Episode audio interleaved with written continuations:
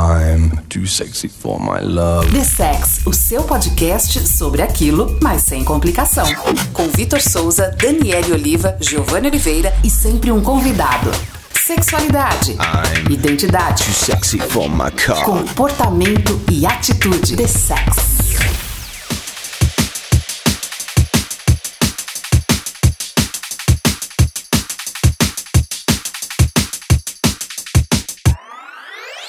Isso mesmo, esse é o The Sex, o seu podcast sobre sexualidade, comportamento e tudo que está em volta ou dentro disso. Estamos aqui a fim de descomplicar o simples, aniquilar os tabus e dar uma voadora nas portas de todos os armários, porque sim, precisamos falar sobre sexo, mas mais do que isso, sobre afeto, respeito e orgulho. Esse podcast que, se fosse um livro, seria censurado na Bienal e que com certeza na classificação indicativa não seria uma novela da Record. Daniele Oliva, tudo bem com você? Tudo bom! 15 dias após o nosso último podcast, como que você está? Tava com saudade? Como que você tá? Óbvio, morrendo de saudades desse podcast. Tem muito o que falar hoje? Temos. Ou será censurado? Os dois. Em algum momento a gente vai ser... A gente já foi muito censurado hoje, né? Já foi um momento difícil. Está sendo uma epopeia gravar esse podcast hoje. Sim. Já faz mais de uma hora que a gente está tentando. Mas a gente vai conseguir. Vai porque sair. A gente vai ter um Felipe Neto patrocinando esse podcast. Mentira. Ou verdade. Por que não? Por que não? A gente aceita. Joguem as suas mandingas aí. Ajudem a gente. Falando em mandingas, está aqui com a gente também Giovanni Oliveira, sexólogo e psicólogo. Tudo bem, Giovanni Oliveira? Eu não entendi o porquê do falando em mandingas, porque... E macumbeiro. Temos histórias. Guarda essa parte, pelo amor de Deus. Temos histórias, Dani, temos histórias. Já tem gente que acha que o meu trabalho é feito por conta de milagres, aí não vai ajudar muito, não. Não é, muito estudo e muita paciência. Muita paciência. Os louquinhos tudo. Mentira. Desculpa, corta essa parte, pelo amor de Deus. Eu também faço terapia. Te amo, Marli. Calma, gente. Tá tudo bem, é só piada. E hoje nós iremos falar de censura, porque com certeza essa foi uma das palavras que mais esteve em foco nessas últimas semanas. Tanto por conta das ações que houveram na Bienal, que a gente vai comentar aqui, tanto quanto outras ações. Afinal, nós estamos... nós estamos em Osasco. E aqui do lado de Osasco, bem do lado mesmo, tipo, na rua seguinte, é São Paulo. Essa cidade... Ah, não. Já falei besteira. É porque eu lembrei do Dória, mas o Dória agora é governador. Ele não é mais prefeito. Então, a gente não precisa ir pro Rio de Janeiro para falar de censura. A gente tem um exemplo nosso também, muito próprio, em um momento em que a gente já viveu grandes censuras. Lembrem-se que falamos da Ancine em um momento, acho que lá em julho. Falamos da Ancine e aí a gente sobre falou... Sobre eles cortarem, né? Exato. Isso. E aí a gente já estava falando de censura por tabela aqui também. Mas eu quero trazer aqui na introdução um fato curioso para quem nos acompanha nas nossas redes sociais. Lembrando que você precisa nos seguir lá no Instagram e no Twitter como @thesexoficial e também você precisa nos seguir aqui na sua plataforma de streaming, Spotify, Apple ou Google Podcasts, para acompanhar sempre que sai um novo episódio. E lá no Instagram, no sábado, no dia 7 de setembro, que foi quando teve todo... o boom do caso lá do Crivella versus Felipe Neto e a censura, que daqui a pouco eu explico um pouco melhor. Nós aqui do The Sex, a gente também fez um post apoiando a ação do Felipe Neto e deixando muito claro que a nossa página e o nosso conteúdo também não é destinado a pessoas retrógradas, atrasadas e ditadoras, de certa forma. Publicamos isso. E após publicar isso, naquele mesmo dia a gente perdeu mais ou menos uns 15 seguidores. Lembrando que a gente já tá começando aí a construir, né, o nosso público e tudo mais. Estamos começando a crescer também no Instagram. Só que no mesmo dia tiveram algumas páginas que repostaram a nossa publicação. E aqueles 15 que saíram fez com que viessem pra gente mais de 100 seguidores. Uhul! Ou seja, o que aconteceu, na verdade, foi... uma limpeza. Um refinamento do público que nos acompanha. Vocês não acham? Eu acho. É até bom. Até porque bom. A gente não compactua com esse tipo de ação. E que ação foi essa? Teve a Bienal no Rio de Janeiro. E no dia 6 de setembro, foi na sexta-feira, o prefeito da cidade do Rio de Janeiro, Crivella, ele ordenou que fosse retirado da Bienal as graphic novels da Marvel que tinham uma cena de beijo gay. Uma cena contextualizada de um beijo consentido e de um afeto expressado. Nossa, que difícil, né? Isso, e um prefeito que estava bem preocupado com esse tipo de ação. No mesmo período de tempo, Felipe Neto foi lá e ele comprou todos os lotes disponíveis na Bienal de livros que abordassem temas LGBTQIA+, e temas de diversidade, e distribuiu gratuitamente para as pessoas que fossem lá no sábado, 7 de setembro. Então, isso aconteceu, Felipe, foi um caso que repercutiu muito. Então, na semana passada isso foi muito dito. Embora a gente esteja falando sobre isso 2 semanas depois, o tema censura ainda é um tema muito quente e um tema que faz sentido para um podcast de sexualidade, até porque a própria sexualidade ela é censurada há muito tempo nessa sociedade hipócrita que vivemos e que fazemos parte aqui no Brasil. Um país que expõe as suas bundas como mercadoria, mas que não deixa que falemos de sexo e que falemos de afeto e de amor e de diversidade. Giovanni, como que você interpreta toda essa situação e o que você acha disso tudo aí que a gente já comentou aqui na introdução? Quando eu faço uma trajetória histórica para pensar nisso tudo, eu de fato vejo que de tempos em tempos as pessoas, líderes, elas têm que eleger em algum momento algum grande bode expiatório, e na maior parte das vezes é eleita a sexualidade. Então acredita-se que todos os problemas que temos são fruto de um mau comportamento que não sabemos qual é, a não ser a corrupção, né? Que a gente está em um caos social, então temos que salvar as famílias, temos que salvar as crianças, e aí a sexualidade sempre é eleita como temos que ir contra isso. E como que um beijo gay pode colocar em risco a família? Rapaz, não sei, assim, tô curioso porque pra saber, acho que é isso eu quero que alguém me mostre. Eu acho que o episódio que aconteceu no Rio de Janeiro foi muito desonesto, em muitos níveis. Primeiro porque, em um ponto, a gente está falando de uma ilustração, né? Que tem um contexto e que o prefeito covardemente queria se utilizar do ECA, né? Dizendo que aquele conteúdo era, na verdade, um conteúdo pornográfico. Um beijo e uma graphic novel, um beijo, uma expressão de afeto como um ato pornográfico.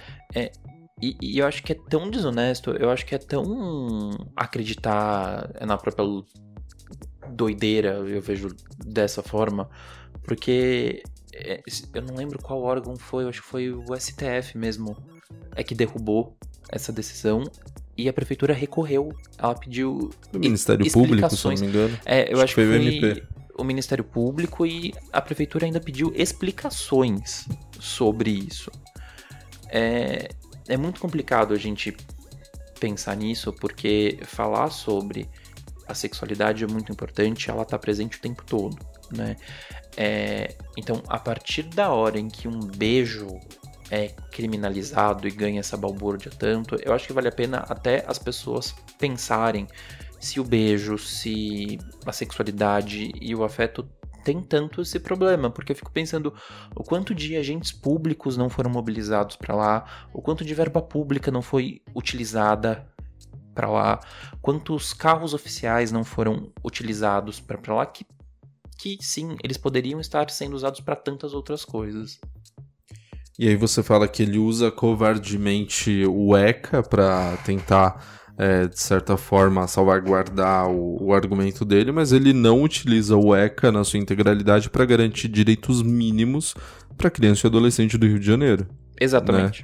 Né? E a gente nem precisa ir muito longe. Acho que, geralmente, a gente acaba vendo cenas nefastas da violência no Rio de Janeiro, onde a criança e o adolescente estão no meio dessa guerra. Então, assim, já que a gente está usando o ECA, por que a gente não usa o ECA para garantir o mínimo de direitos e de qualidade de vida e de cidadania cultura, e acesso, sim, para essas mesmas crianças, né? Complicado. Dani, o que você interpreta dessa ação? Como que você recebeu isso? Para mim, eu não vejo como... A gente não é só como um bode expiatório, como também não é prioridade. Não é prioridade para as pessoas a gente falar de sexualidade, porque para elas isso não é importante. Para os órgãos públicos, para quem está no poder, a sexualidade não parece ser algo importante. Quando, na verdade, como a gente já falou várias vezes aqui, ela tá ligada com a educação, ela tá ligada com a saúde, ela tá muito ligada com a sociedade. Então, a gente tá muito mais focado, a gente, que eu falo também como sociedade, focado em condenar, em apontar o dedo, em colocar uma cruz as decisões das pessoas, cuidar mesmo do cu alheio, né, no bom português. Do que, de fato, a gente cuidar das questões, entender as questões e ouvir essas questões. Então, é mais do mesmo, né? Eu acho que a gente tá num momento, parece que a gente tá voltando pro anticristo lá, sabe? Pra aquele momento que não se discutia nada. Eu acho que tá um momento muito complicado, porque agora tá bem explícito, né? Antes, eu acho que a gente tava andando a alguns passos, né, curtos de evoluir, de falar sobre esses temas, e agora a gente parece que tá parando muito pra condenar sobre. E Dani, eu acho que faz super sentido, e você falando isso, eu fiquei pensando aqui agora, o Crivella bate na tecla de que a ação dele não foi motivada por preconceito ou exclusivamente por motivação de crença pessoal dele. Eu fico pensando, vira e mexe, sai uma notícia ou outra dizendo vamos ter a primeira super-heroína lésbica, o primeiro super-herói gay, a primeira pessoa negra. Uhum. Representatividade, sim, né? E eu acho que a notícia vem justamente para comunicar e para marcar uma linha. Chegamos nesse espaço.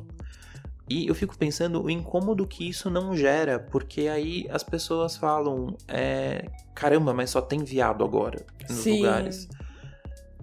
Mas aí a gente liga a TV e aí a gente olha os principais filmes, as novelas, e não tem só viado, e não tem só negro, e não tem só lésbica. A representatividade ainda é muito pequena. Ainda é muito pequena, mas ela ser noticiada, essas linhas serem traçadas incomoda. Claro, né? Claro. E eu deixo essa fala para que as pessoas pensem, se elas se sentem incomodadas, por que será que isso acontece? Eu acho que vale a simples reflexão. Por que eu me incomodo com isso? Sim. No que isso afeta a minha vida? Qual é o meu interesse? Exato. Né? Como que isso vai destruir a minha família? Não tô entendendo.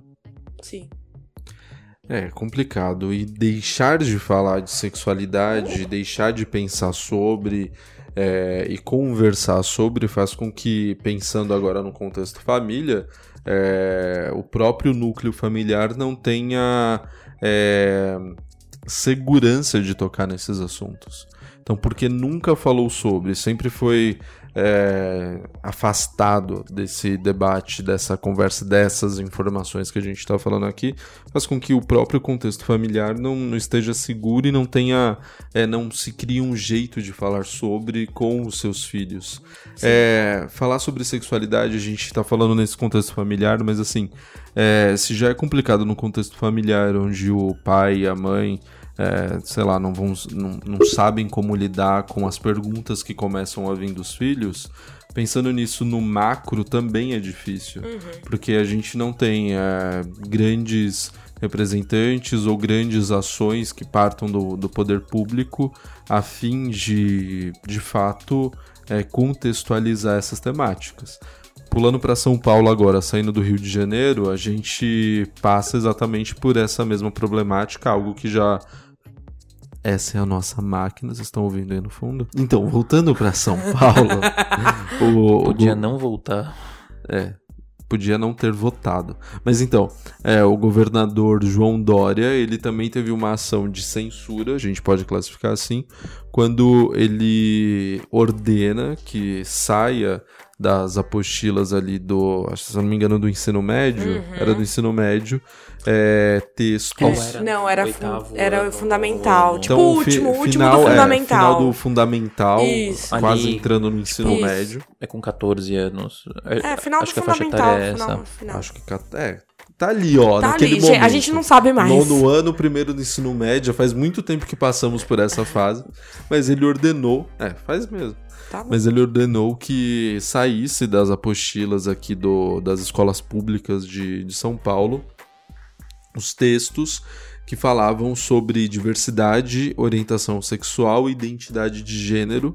E uma das justificativas é a famigerada, que a gente já falou que não existe, ideologia de gênero.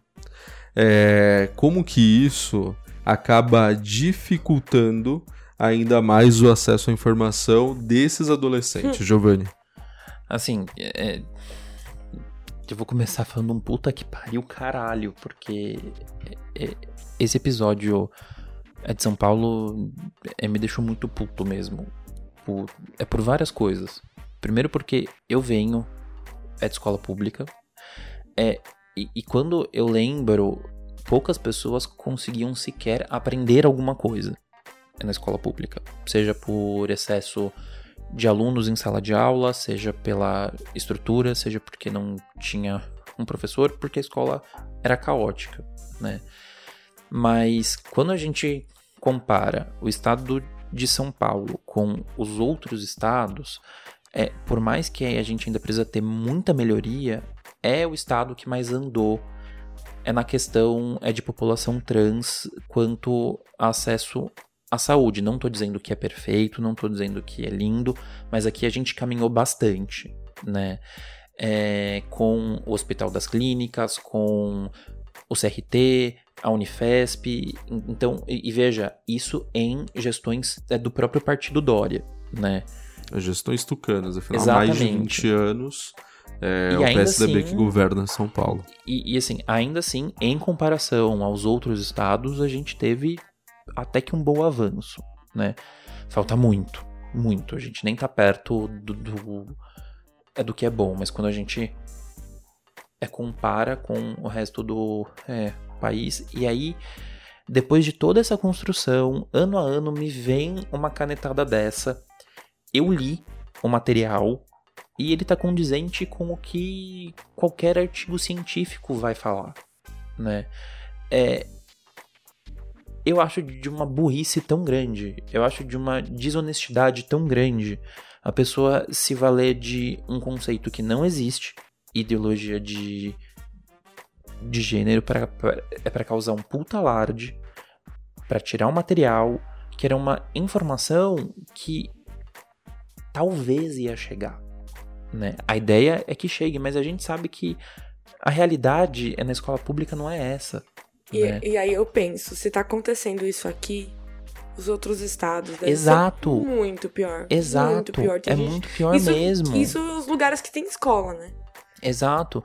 Eu lembro uma vez que eu tava em contato com alguns profissionais da zona norte do país. Então, lá pra cima, perto... de Amazonas, Acre. Lá as pessoas estão começando a entender que uma pessoa trans não é a mesma coisa que uma pessoa gay. Então, assim, de região para região, varia muito o acesso à informação, à saúde, e São Paulo tava caminhando nisso. E aí vem uma canetada dessa, assim, super sem sentido, e de novo, você, pessoa que não concorda com isso, eu te convido a ir pra academia de faculdade mesmo e de estudar sobre. Te convido a ir pra Smart Fit. Merchan! Porque veja, A comunidade de saúde e de ciência e de estudos respeitada, não estou falando de pseudos filósofos que moram nos Estados Unidos e que são astrólogos e que não publicam artigos e que não estão no meio acadêmico, para falar sobre, porque já é consenso entre a saúde mental, entre a saúde pública, que é assim que funciona mesmo. Então, se é assim que funciona mesmo, senhor João Dória, o que tá de errado? O que tá de errado é que é porque é mais fácil perder tempo com isso, né? É mais atrativo. É fazer uma nuvem de fumaça pra realmente encobrir os assuntos que de fato... que de fato importam, no sentido de que são muito mais emergenciais e que o poder público não tá tomando a iniciativa. E com as redes sociais, eu acho que eles tomam mais conta ainda, sabe? Porque eles sabem a proporção que isso vai ter. Eles são espertos no sentido de... Eles sabem o que tá sendo falado, eles sabem o que a grande maioria pensa, porque hoje a gente tem... Facebook, Instagram, tem todas as mídias sociais pra todo mundo ficar de olho em todo mundo. Então, de certa forma, é um controle, né? É atingir mesmo. Sim. Putz, é que esse tema eu fiquei muito puto mesmo. Então vamos acalmar então nesse momento a família tradicional brasileira com um pouco de informação. Primeiro, vamos lá. Eu vou perguntando e vocês vão respondendo sim ou não só, beleza? Pode ser? Então vamos lá. Giovanni e Daniele, essas crianças lerem, verem o HQ lá com o beijo gay, as crianças, elas serão motivadas a se tornarem gays? Ai, tomara! É sim ou não, meu anjo? Ah, tá bom. Não, ninguém vira gay, meu anjo. Não tem como. Você não acorda um dia e fala, vou virar gay. Até porque, vamos lá, de novo. Eu sei que é batida essa argumentação, mas faz muito sentido. Se alguém vira gay e alguém viraria hétero, nós aqui, que estamos aqui, somos da geração dos anos 90 ali. Então a gente cresceu num boom ali, onde nas novelas, nos anos 90, tinha bunda e peito pra todo lado. E tinha o Marcos Palmeira sem camisa, sempre na novela das 7, e no domingo tinha bunda e peito no Domingo Legal, sempre na banheira do Gugu. E nem por isso nos tornamos héteros, não é mesmo? Não, isso não foi educativo o suficiente. Então, se alguém se a orientação sexual ela se constitui a partir do entretenimento que você consome, seríamos todos héteros. Afinal, o entretenimento majoritariamente na TV é heteronormativo, né? Não é pró-diversidade. E ninguém virou hétero nessa mesa por conta disso. Então, seu filho também não vai virar gay porque viu dois meninos se beijando numa HQ ou numa novela, certo? Estamos certos? E outra coisa que eu questiono, a gente sabe que ser uma pessoa gay ou uma pessoa trans não é fácil, porque as pessoas apanham. Óbvio. Quem quer, né, ser, né? No mundo de hoje. Quem quer? Então, por que que a pessoa vai vou escolher o lado mais difícil, sim, com certeza. Sim, é bem isso. Não é uma escolha, que isso fique muito claro, não é uma escolha. Ainda sobre isso... de novo, a gente desde o início, a gente tá falando de uma situação de demonstração de demonstração de afeto, de amor, de um beijo como sentido. Agora, quando o príncipe beijou a Branca de Neve, que estava dormindo sem o consenso dela, todo mundo achou lindo, né? Ninguém falou nada, mas aí tudo bem, né? O homem ali salvando a sua princesa, ninguém falou nada, ela estava dormindo e esse beijo não foi consentido, mas para vocês isso é normal. Então, vamos lá, meus anjos. E vamos lembrar que a Damares acha que a Elza do Frozen é lésbica. Gente, que eu queria que ela fosse. Por que não ter um filme infantil com uma protagonista lésbica? Por que não? E é uma história tão forte, tão boa. E que forte, ser só um detalhe, boa, sabe? Não precisa ser o centro das atenções o tempo inteiro, né? E vamos, já que a gente tá voltando aqui pra família tradicional brasileira, vamos nos preocupar mais com a constituição do caráter e da educação de seus filhos ao invés da orientação sexual, porque parece que a gente coloca de, meu filho é gay, minha filha é lésbica, é bi, é pan, como se isso mudasse o caráter da pessoa, como se fosse algo ruim. Como se ser gay fosse algo ruim, fosse algo que, sei lá, faz dessa pessoa um ser menor diante da sociedade. Infelizmente, somos menores na conquista de direitos, que a gente tem muitos direitos como comunidade ainda a conquistar. Então, esse é um ponto, mas assim, não faz da gente uma pessoa, sei lá, menos... não sei o que falar sobre isso, mas uma pessoa inferior diante disso, né? Vitor, quando a gente tava discutindo sobre há umas semanas atrás que o tema seria censura, né? Fiquei pensando, refletindo sobre... E aí eu falei, tá, o que dá pra pensar sobre censura? E me veio uma coisa na cabeça. Uma das maiores censuras que a gente sofre é dentro de casa. Sim, é quando você tira uma dúvida. Sensor, né? Exato. É muito grave o que todo mundo tá fazendo, o que o Dória fez, o que. É muito grave. Mas eu acho que mais grave é o núcleo, o micro, sabe? É o dia a dia. É você perguntar pra sua mãe o que eu tô sentindo, o que tá acontecendo comigo, e você ser colocado como anormal, e você ser colocado como se não fosse comum, como se você fosse doente. Eu acho que às essa vezes, censura... Às um argumento, como eu já ouvi de histórias, de eu preferia ter um filho que, bandido. Se ela fosse bandido, sim, a ser gay. Então, né? Essa censura, ela é muito mais pesada. O Vitor tá fazendo graça, gente, por isso que a minha voz... Mas, assim, essa censura, pra mim, a censura não é só o tirar uma obra porque ela não tá de acordo com a religião que prevalece num país. Não, ela é tipo, no dia a dia, é você não poder se expressar, é você não poder perguntar quem você não poder discutir sobre isso em rodas, numa escola, em tudo. É esse micro que também eu acho que é muito foda. Já que... Vai lá, Giovanni. E nos últimos dias eu vi umas notícias de que alguns filmes...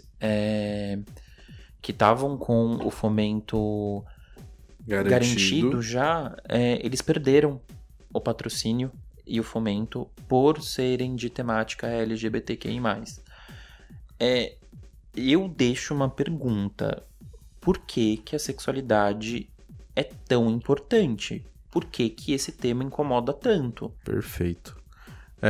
A gente já continua com o tema, então, de censura e a censura da sexualidade na sequência, mas antes disso eu convido você de novo a nos seguir aqui na sua plataforma de streaming de podcast, Spotify, Apple ou Google Podcasts, e também nas redes sociais como @thesexoficial. Sexualidade, identidade, comportamento e atitude. Esse é o The Sex.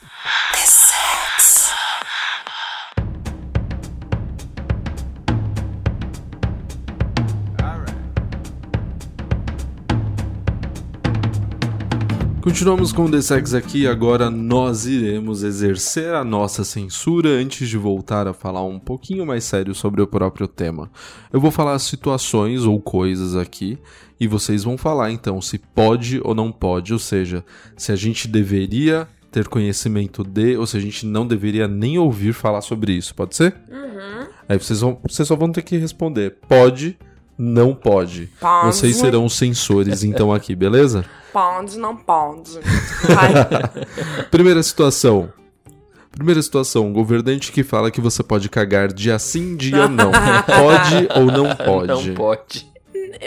Poder não pode, mas é o que acontece às vezes, né? Sem a gente querer, né? Casal de meninas andar na Avenida Paulista de mãos dadas e dando uns beijinhos, às vezes ali namorandinho, amorosinhas. Pode ou não pode? Pode. Daniele, o que tá acontecendo? Tá poquizando, fia? Pode sim. Segundo exemplo. Não é o terceiro? É o terceiro, muito bem. Terceiro exemplo. Governante colocar um filho como candidato à embaixada nos Estados Unidos, pode ou não pode? Isso é um crime.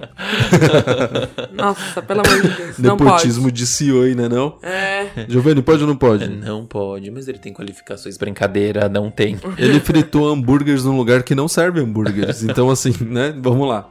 Gente, quando você achar que o teu inglês é ruim, veja um vídeo do Eduardo Bolsonaro falando inglês, porque é ótimo, faz bem pra autoestima. Criança ler e ver uma graphic novel que tenha um casal gay também ali, pode ou não pode? Pode. Criança deve ler, inclusive. Deve conhecer outros mundos, precisa. Todo mundo, todo ser humano. Beleza. governante chama a primeira-dama de um outro país, estamos falando da França, de feia. Pode ou não pode? Gente, é tão óbvio. Ele pode ter a opinião dele, mas ele não precisa expor, né? Ele pode guardar pra ele. Ele ninguém... é representante de país, ele afinal, tem que ser diplomático. Não importa, né? Cara, afinal, infelizmente, não se importa. É o chefe de Estado, sabe? Vamos... Sabe? Melhore, gente. Melhore. Sabe, a gente vê o nível do fundo do poço que a gente tá, quando a gente tem que sério discutir essa porra desse nível, dessa questão, entende? Sim, sim. Puta que pariu. Giovanni tá eu hoje. Ministra falar que a culpa do estupro e da exploração sexual infantil no Nordeste é porque as meninas não usam calcinha. Pode ou não pode? Essa foi foda pra mim. Cara, não, pelo amor de Deus. Passo mal, passo mal.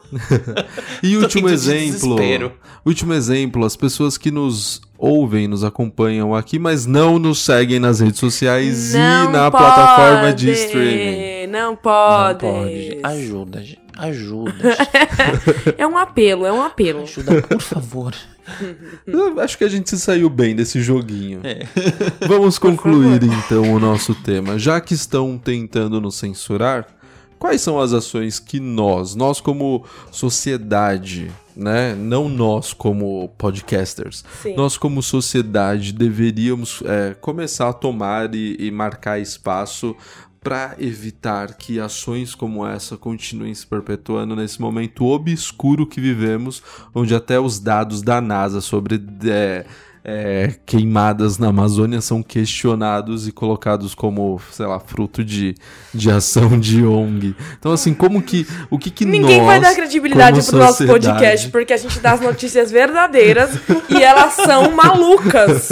Ninguém vai dar credibilidade. Cara, parece que é do sensacionalista, sim, sabe? Mas sim, não é. Parece o sensacionalista virou a Folha de São Paulo sim, em algum momento. Parece três doidinhos sentados aqui falando de coisas aleatórias. Ai, meu Deus. Giovanni, o que a gente pode fazer para que a gente tire a sexualidade desse campo aí de bode expiatório e que a gente continua promovendo esse discurso de vai se conhecer sim, vai ser feliz com quem você é, vai ter prazer, porque em tempos obscuros está sendo cada vez mais difícil obter prazer nesse momento, né? Veja, eu acho que mais do que nunca as pessoas elas têm que se colocar a pensar constantemente sobre por que será que a sexualidade tá ganhando esse status ruim constantemente tão grande. Por que que as pessoas não podem ser quem elas são? E eu acho que todas as pessoas, por mais difícil que seja, devem continuar sendo quem elas são.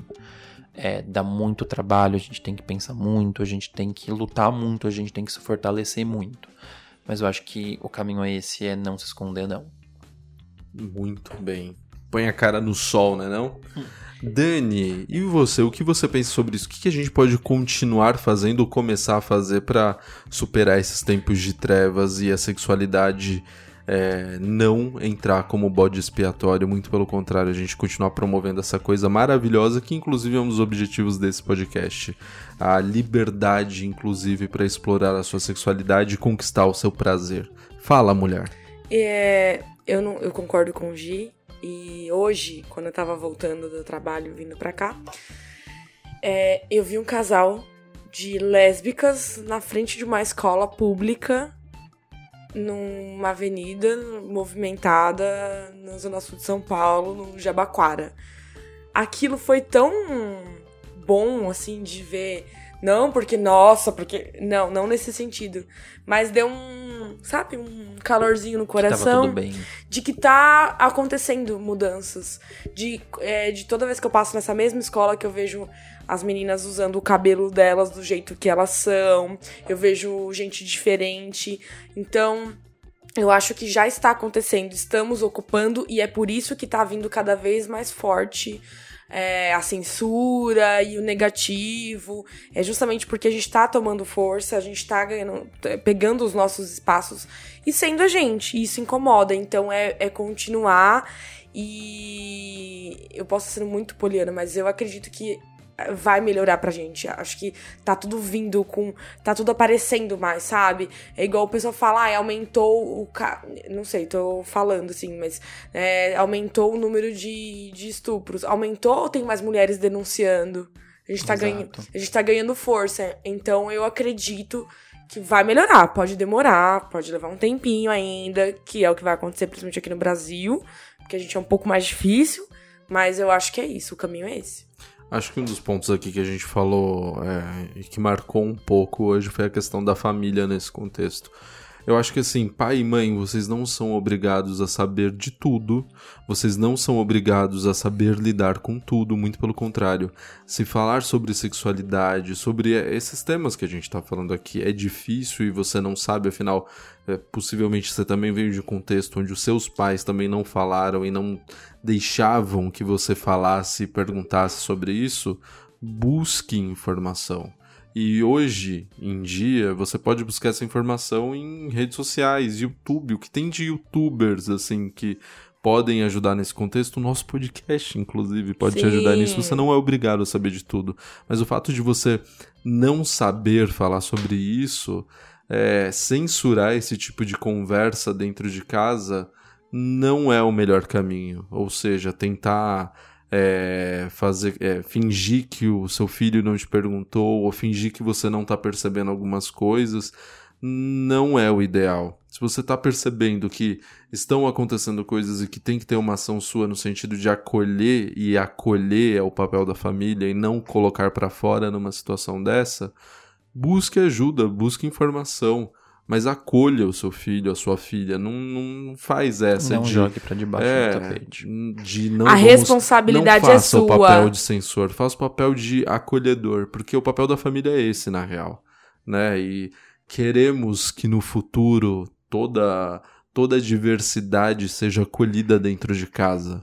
Então acho que esse é um ponto aí que tem que ser dito e que, bom, pelo menos faz sentido pra mim.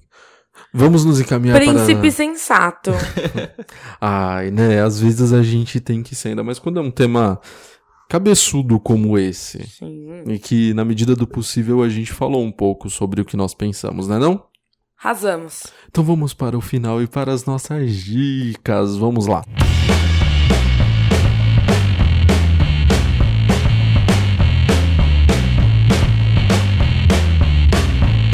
Direto para as nossas dicas finais, afinal nossa mensagem final já foi dada agora há pouco, então Giovanni, o seu tchau e a sua dica de hoje, vamos lá. Vamos lá, eu vou ter duas dicas. A primeira... Mano, tem podcast toda semana, você pode dar uma dica só, se dá outra na semana que vem, Giovanni. A primeira é de um filme... Proativo demais, Giovanni. A primeira é de um filme... que no último mês eu tava estudando muito sobre a psicologia e o casamento e os relacionamentos. E teve um filme que eu vi por uma discussão que é um filme muito mindfuck, assim, que chama Lua de Fel. O nome em inglês é Bitter Moon. Recomendo, mas é um filme bem... sei lá, não tenho palavras pra falar. A gente não assistiu aqui ainda, mas a gente tá um mês aí atrasado com essa dica do Giovanni, que ele já falou que a gente deveria assistir, a gente não viu. Dani. Vamos marcar sábado agora, pipoca e filme, pelo amor de Deus. E a outra dica é de uma dica de música que eu quero dar, porque eu tô feliz, porque esse sábado eu vou rever a minha banda favorita, Ludovico. Vamos, né? Vamos. Sim, vamos. E eu tô muito feliz, porque é uma banda que eu gosto muito há muitos anos e eu vou poder rever. Eu adoro essa banda também, eu tive a chance de entrevistá-los algumas vezes e sempre foi muito legal. Então a dica que eu deixo... eu fotografei eles, aquelas, né? Adoramos Ludov. É um biscoito, né? Adoramos. Gente, ficaram lindas as fotos. Ficaram. Ludov, afinal fica aí, a gente convida todo mundo, ninguém vê. Me dá crédito, Ludov. Mas toma aí mais um convite. Eles são muito legais. Gente, gostamos.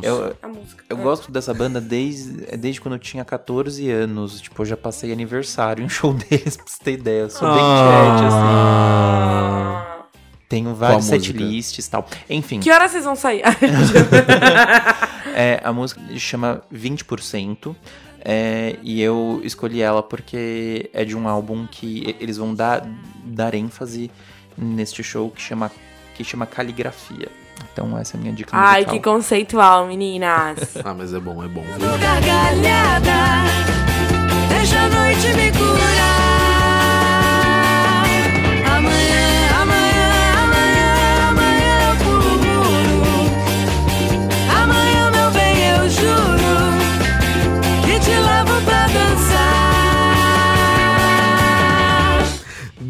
Daniele Oliva, sua dica e o seu tchau. Minha dica foi uma descoberta que eu fiz aí nesses tempos da Drica Barbosa. Maravilhosa. Muito plena, foda. Plena. Eu estou gamada nessa mulher. Ela é muito foda. E ela a é música foda. Que me ficou assim, ah, meu Deus, é Liberdade, com a... Eu não sei pronunciar o nome dela, ela é perfeita também. A Lued Luna. É, não. Citamos Lued Luna. Sim, mas o nome dela é o que me trava aí. Mas é pode ser ela. Lued, a gente tá falando errado. Exato. Perfeito, deixa ela falar pra gente qual que é. Com e Rae, né? Tipo R.A.E. É isso. Liberdade, o nome da música. Faz muito sentido pro nosso tema de hoje. Coincidentemente. Energia, meninas. Menino, atenção, menino. Não é à toa que liberdade é no feminino. Menino, atenção, menino. Não é à toa que liberdade é no feminino. E eu deixo como dica final pra vocês a banda, né, a Quebrada Queer, e a música que eu ouvi, assim, tipo, no ano passado deles, que também se chama Quebrada Queer, que é quase um manifesto e que traz um aspecto interessante de o que é ser uma população queer nas periferias, e assim... É, uma música foda. Eu vou te falar que é lacre atrás de lacre, os versos são muito... fodas. Então eu trago como dica hoje a Quebrada Queer. Afinal, a gente tá falando de censura, então assim, vamos deixar que eles terminem esse episódio falando o que eles acham aí de censura desde o início. Perfeito? Então, para vocês que ficaram com a gente até esse momento, nos siga lá no Instagram e no Twitter como @thesexoficial e aqui na sua plataforma de streaming também, Spotify, Apple ou Google Podcasts, aqui na sua plataforma de streaming de podcasts. Muito bem, na semana que vem voltamos, então a gente já tá voltando com as programações normais, afinal a mudança já aconteceu, já estamos no novo apartamento. E daqui a pouco outras mudanças. É, lidaremos com essas daqui a pouco. É, então tudo já voltou ao normal. Semana que vem tem outro episódio do The Sex. E continue nos seguindo pra acompanhar todas as próximas informações. Galera. E gente. Até a próxima. Tchau. Tchau. Não tô disposto a me calar pra agradar terceiros por existências que estavam trancadas em cativeiro. Herança disso tudo é paz. Eu sou herdeiro. Subestimado desde meu primeiro verso. Eles disfarçam bem, são tipo lobo em pele de cordeiro. Mas tô atento pro opressor, eu não disperso. Nasci me inseticida, preconceito deles, formigueiro. MCs de verdade não desejam sociedade sem diversidade. Recupere o seu bom senso. Repense bem nos fundamentos, sendo verdadeiro. Vai ter bicha no rap, sim, eu nem sou pioneiro.